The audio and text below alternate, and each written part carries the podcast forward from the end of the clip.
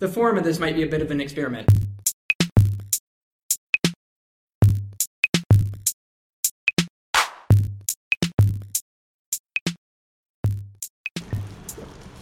Yeah, so I watched.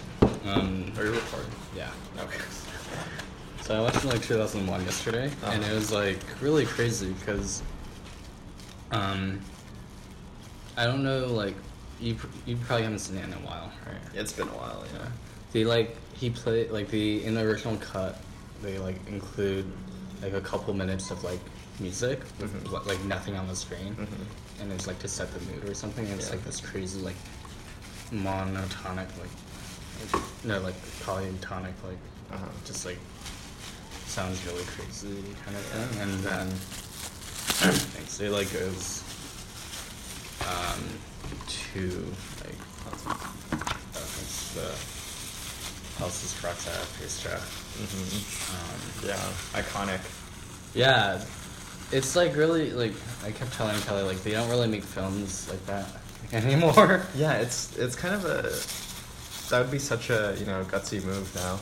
I know. Well, I guess like the closest person is like Wes Anderson, and like people like Perhaps, yeah. in terms of like not like like a well-known person who doesn't like follow that trend. Even even then, like he has like very like pretty formulaic, pretty like standard way of telling things. Yeah, well, I think like visually his stuff is very different, but like Yeah. just thinking about the ways that people use music now, like Mhm. in most movies that I've seen anyway. Oh yeah. I'm probably not watching the right movies, but like, yeah, it's it's rare that like, um, like like music is used to like set mood and like, you know, identify characters and stuff, but that's Yeah. usually like kind of in the background. It's like subtext, but like, Mhm. I think Yeah. the you know Talk the about- Zarathustra was was text like it was. But like yeah, the music is like one thing I noticed is like silence is used really um, effectively in the movie. Yeah. Oh, you know what made me so mad when I watched The Last Jedi? Like somebody talked during the like silent Oh, really? scene. They were like, "Why is it quiet?" I'm just like, Seriously? "Oh, fuck Oh you." God. Could you imagine them watching? They would not like 2000. I know. Yeah, seriously. Um, and like I think for me, like just a, c- like what made me realize like this movie is really like you have to pay attention to every detail is um when like they play the Blue Danube once Right, yeah. and like he's showing the Earth, which is like characterized as like blue marble, like Yeah. pale blue dot, whatever. Yeah. And like everything is like super considered. Yeah. That scene, I think, is super influential too. Like, um, I want to say, because I was watching Cowboy Bebop again Mhm. the other week, and like, I don't know, the association of Blue Danube with like floating in space Mm. it was just really strong. Because I think they they used that song in Cowboy Bebop too, like, uh, Right. in in an episode where they like eject something into space and it's just like floating there and it's quiet. Oh, oh wow. Yeah. Um, yeah, I Yeah. I feel like you could talk for hours about like just the influence um, that 2001 had. I know. I like. You like don't realize how influential it is. Yeah. Um, well, I didn't realize that until we were like, oh wow, this predated like the moon landing too. Yeah. Yeah, and we all know that was a soundstage on Mars, so Also produced by Stanley Kubrick. yeah, exactly. Um, I think like we're I was like you know the part where he like um when Hal kills the guy? Yeah. Which guy? Uh sorry, the the Like- astro the EVA guy. Oh. The one that's like fixing the antenna by like taking over the pod right. and like just like cutting off his air Yeah. supply or whatever. Yeah. It's like that's the first guy, right? Yeah. Um, that was really just so. The framing and storytelling is like there's no sound, right? No. you like see the pod turning, and then it does a bunch of like really fast click frames, Mhm. and it zooms in onto Hal, Yeah. and then that's it. And then the next scene is like Yeah. him flying off, Yeah. and like you're like, oh shit, like this happened, and like Mhm. this like that storytelling without any sound. Yeah. I love the like really close kind of frontal close-ups on Hal Mhm. because it really like treats him as like a a character. Like uh, Yeah. you, it makes you kind of like think about his interiority like pretty heavily because that's like the shot they use like you know.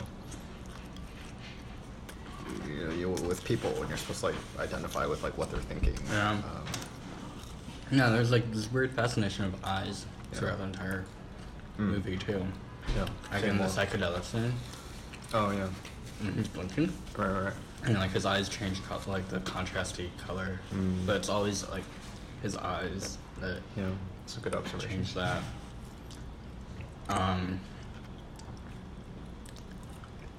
and yeah, I was just like, cause Dave and I were talking about like how he was saying like, like 2001 kind of also mirrors like the Odyssey, Mm-hmm. and like I was reading somewhere like this when somebody drew a parallel between Hal and the Cyclops, Wow. and I yeah, thought that was really interesting. that's brilliant. Um, I'm trying like not to read too much into some of the like the fan things Yeah. or like apparently like the book Mm-hmm. by like Arthur Clarke Clark Mm-hmm. is a lot more illuminating and like I almost don't want to read that. Yeah, I haven't. I Um, haven't read it. But like one thing that like I was kind of debating with Kelly is whether or not Hal actually malfunctioned. Mm-hmm. It's like that's the commonly accepted kind of things that he malfunctioned due to some programming. Right? Mhm. Look, I was like wondering, is like, did he like kill himself in order to achieve some like? Was I like struck by the fact that like he says he never messes up, Yeah. and That's like he's also really manipulative. Yeah. And so like, And also, like the purpose of like why they went out there is ambiguous, right? Like, I'm, Mhm. correct me if I'm not remembering right, but like, well, they went out there because Monolith had the radio signal Right. aimed at um, aimed at Jupiter, but Mhm. the crew didn't know that. right? Yeah. So like, Hal knows stuff that the Mhm. people don't. Um, and then of course there's the other way of like people knowing stuff Hal doesn't, just like by virtue of being human. Like, Yeah. Oh my god, they were, but like also they were so dumb Mhm. in the scene where they're talking in the pod and they, like, and he's reading their lips. yeah. yeah, I guess And talk about human error. one thing they didn't, one thing the film didn't predict was like maybe mass surveillance. Then I know, It's like, no. yeah,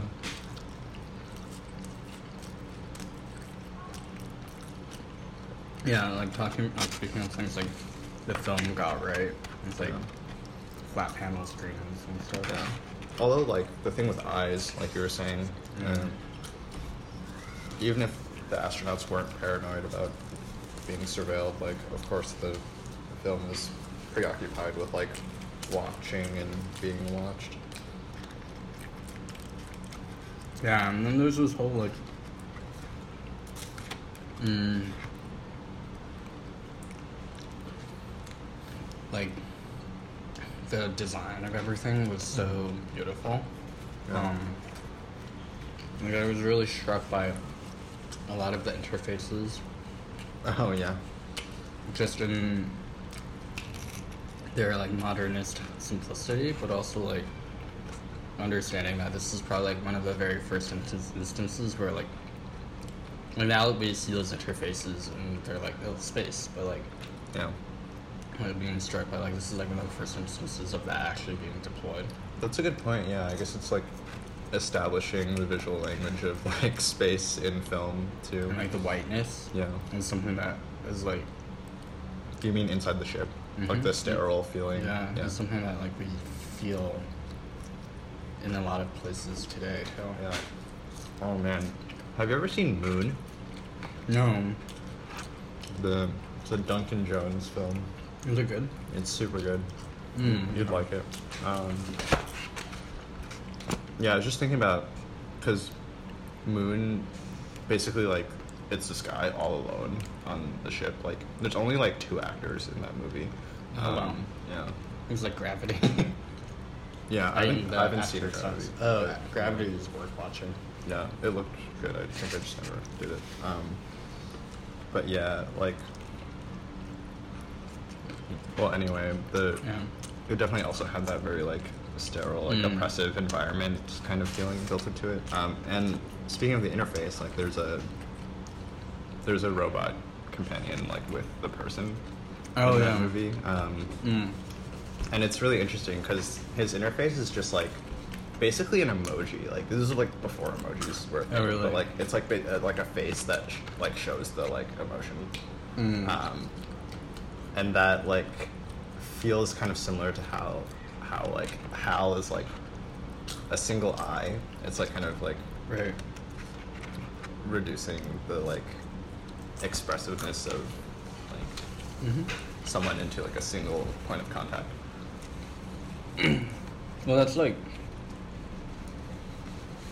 like that's something I've been thinking. about. Is like the fact that now everyone compares 2000, like everything, everyone compares every sci-fi movie about space to 2001. No. Um, just because we're told that it's such a significant movie. No, that's true. Um, like I was thinking about Interstellar, and you know, like TARS is like a cross between HAL and the monolith. Mm-hmm. Um, which I thought was kind of just like really interesting. Oh. And my favorite, I think one of my most favorite design scenes from 2001 is the is completely typographic where it's like um, computer malfunction and it's like flashing. That's the only thing on the Mm, screen. yeah, yeah, yeah. And it's flashing, Yeah. and it switches to like life life support critical, and it says life like support terminated or whatever. Yeah. And it's like those three screens are so beautiful Yeah. and so sinister. Mhm. Um, it's just like that storytelling is really, Sinister. yeah. Yeah. Dexter. D- huh? Huh? Huh? Sorry, What? did I? Were you gonna say that? Huh? Um. Sinister Dexter. Um. Yeah, totally. The like. Yeah. I have nothing to add to that. Yeah. That's, that's a good observation. Um. You just like really have to think. I don't know. I think that's just what struck me is that it really is a film that makes you like requires active participation. hmm. Like you're like always think like why is it like maybe this is just like me having like now be developed a appreciation for like design considerations like Yeah. thinking about like why is the interface look this way or is like why is the spacesuit like Yeah. like with the toilet in the um on the Pan Am thing. Mhm. And it's like this giant block of text that tells you how to use the toilet. Uh huh. And then like he like the guy's like trying to read it and it's like Mhm. the framing is like making fun of that giant like EULA Right. text thing. It's Yeah, just yeah. really You love for smart. toilets. I know, yeah. It's funny. But also like probably not too far off in our future. Yeah. Well, I mean, it's already, it's already here. Uh, yeah, I mean, terms of service that nobody reads. Yeah. Did you know that when you agree to Venmo's terms, like they have a thing in there that's like, oh, we'll,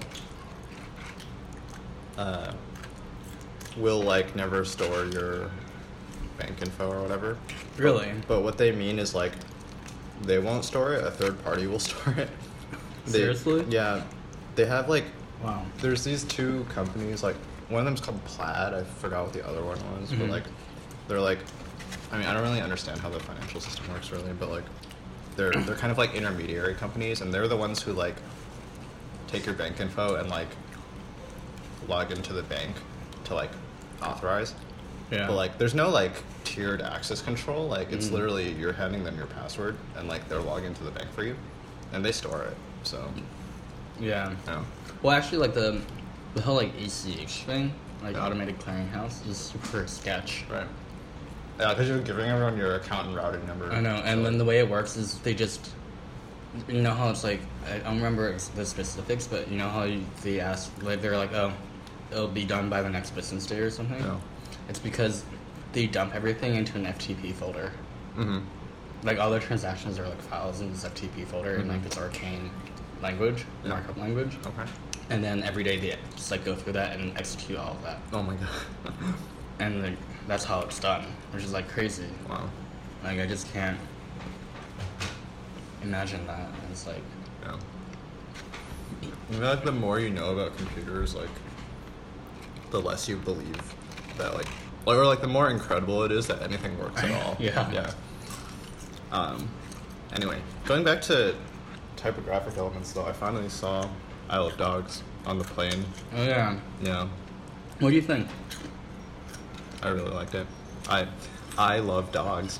Um, I um, Yeah. it's like even for all like. I I think there are a lot of criticisms from the movie that are valid, Yeah, definitely. but I think it also like is uh, is really just a beautiful movie too. Yeah, the like. I mean, they they establish like the language for camera movement so early on, Mm-hmm. and you just kind of like you understand it, and then it just like becomes like how you Mm. understand that world. And it's so interesting. Like Yeah. they- they'll only do like kind of like you know, like uh, orthogonal like pans and like Mm-hmm. yeah. Um, and everyone's kind of like you know orthogonal to the camera. It's super interesting, and of course, like the type in that movie is like amazing. Um, especially since it's bilingual, for some reason, but it looks good. So I'm just, yeah, I'm just thinking about that movie again now. Yeah. It's like really, it's a visual treat. yeah, Um, it makes me like realize just how, um, how little of design that I know about other cultures. yeah, I remember when we were- I was like messaging you about the ideograms and like Chinese characters. yeah. We've definitely talked about this. Yeah. Um, yeah. But like, I'd always assume like for me like the thing that blew my mind was like a shizi lukou. Yeah.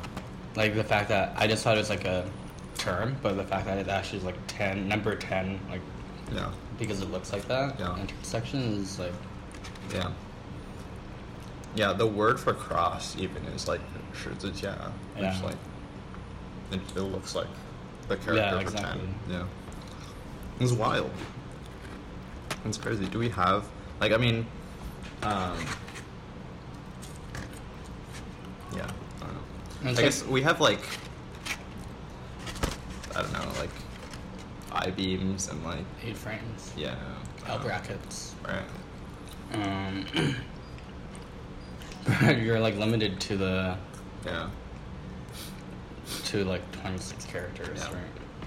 like even yeah because in chinese like squares are like it's like ko right so Mhm. it's like a fundamental shape there's just no circles I know. You have to go to Japanese or Korean for that. Um, um did you uh hear about how winnie the pooh is or like whatever the movie uh, christopher robin Mhm. like the movie is not getting released in china because of the memes mm, there's there's memes like that are being used to criticize uh, Xi Jinping, um, and like they use Winnie the Pooh to mean him. Like there's there's a picture of Winnie the Pooh walking with Tigger, and like it's edited next to a picture of Xi Jinping walking next to Obama, where like Oh, he's wow. Pooh and Obama's Tigger. Um, anyway, yeah. So these these are like subversive memes, and so they blocked the movie from getting released. Well, yeah.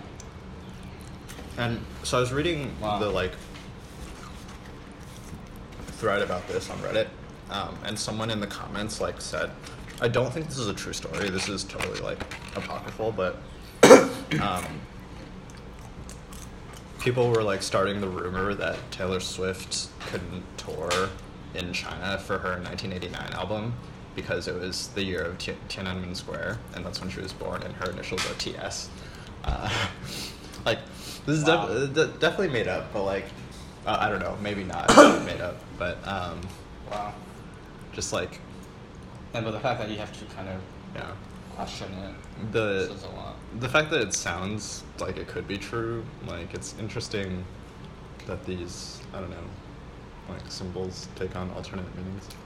Uh, when you're trying to like obscure the actual meaning, which is like something you can only pick up through, I guess, like cultural context. Language. Yeah. Yeah. The next issue of Serving Library is all about language and Mhm. translation. Nice. Um, and then, like one of the, I've been like proofreading some of the um, bulletins, Uh-huh. and one of them talks about like how there's like all these different words for God. Mm-hmm. like a lot of times when people first make contact with a new language, like this is like back when like going around the world was being like was considered like something explorers did rather than like like college kids on a year off. Uh-huh. Like oftentimes the tr- first thing they do to attempt to translate is the word for God, and like the Bible. And it's oftentimes the first text that's translated into different languages. Yeah. And it's just like one of the article bulletins is just talking about how like um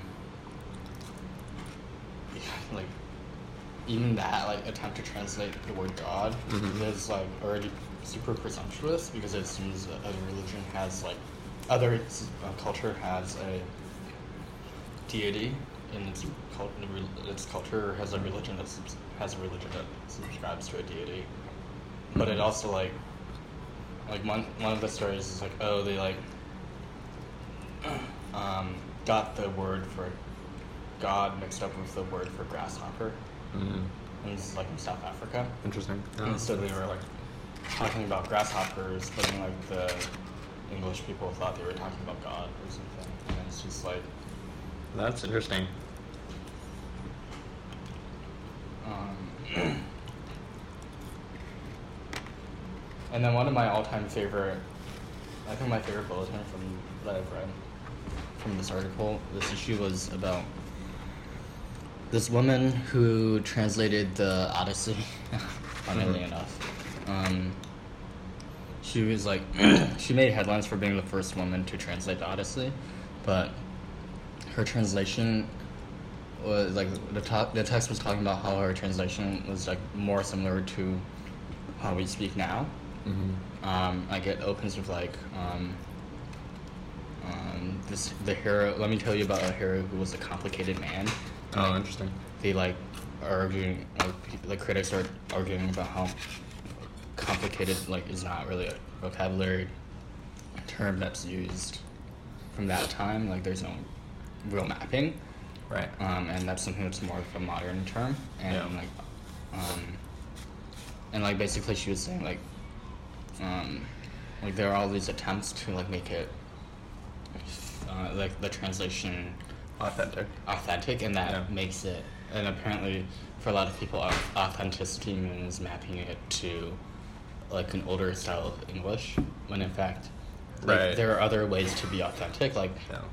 are you trying to be authentic to the way it was written, which Yeah. a lot of people attempt to do because Mhm. and make it really difficult to read. But is it or are you trying to like create an authentic like understanding? right so that's what she was trying to do Right. is like write it in mostly modern english but like um like have it be authentic to what um, homer was trying to write and that like brings up really like that makes like i've never really thought about translation but it actually Yeah. is such a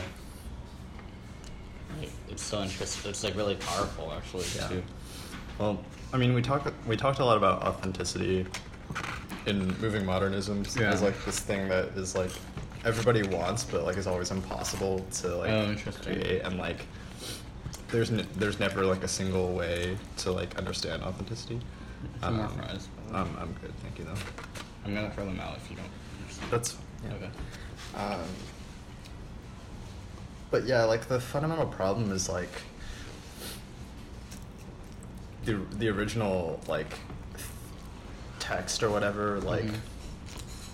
I mean, it was transcribed from like something oral and like it existed in like a specific Mhm. time and context and like that like just by virtue of us existing now and not then like we already like don't Yeah. have the tools to access it as Yeah. it was so like what do you do about that like you can try to do something impossible and like recover something that you're never going to get back or you can like you know just accept that that's not going to happen and like do a good job with what you have right? Right, yeah. so i don't know. Because like usually people calling something authentic or inauthentic is just like a rhetorical tool to like give it legitimacy or take it away or like you know so um, yeah.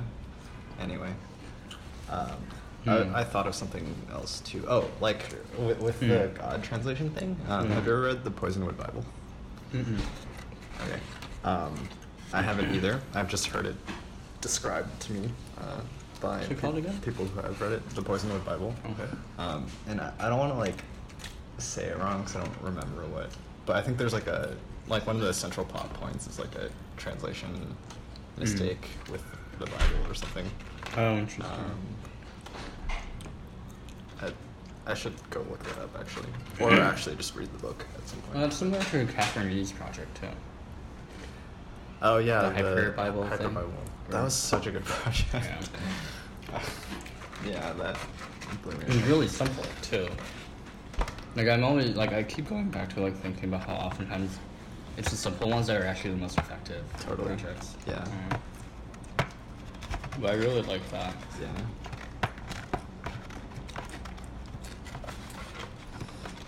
Yeah. Yeah, that was really good. Catherine writes about her work really well too. Oh, really? Yeah. I think the way that she describes it is very like. Uh, there's a there's a voice to it. I She's never gonna listen to this, so I can just say whatever I want right now. Maybe we could get her to write for bulletins of the. Um, The orange and spoon of the library. kitchen. Yeah. Bulletins of the kitchen. Yeah. Bulletins of the homeotic, semiotic kitchen. yeah, that's what I was thinking. I was gonna make a joke about that. Sorry. Go for it. yeah. Uh, yeah. I was explaining semiotics of the kitchen to someone the other day who, who like wasn't an artist, and I was just like, Yeah, How do you explain that? Yeah, I literally couldn't. I was just like, they're in a kitchen and they're doing kitchen stuff, but it's like meaningful, and they're like, okay, I had my dad asked me to explain like Donald Judd to him right, and Richard Serra, and I was like,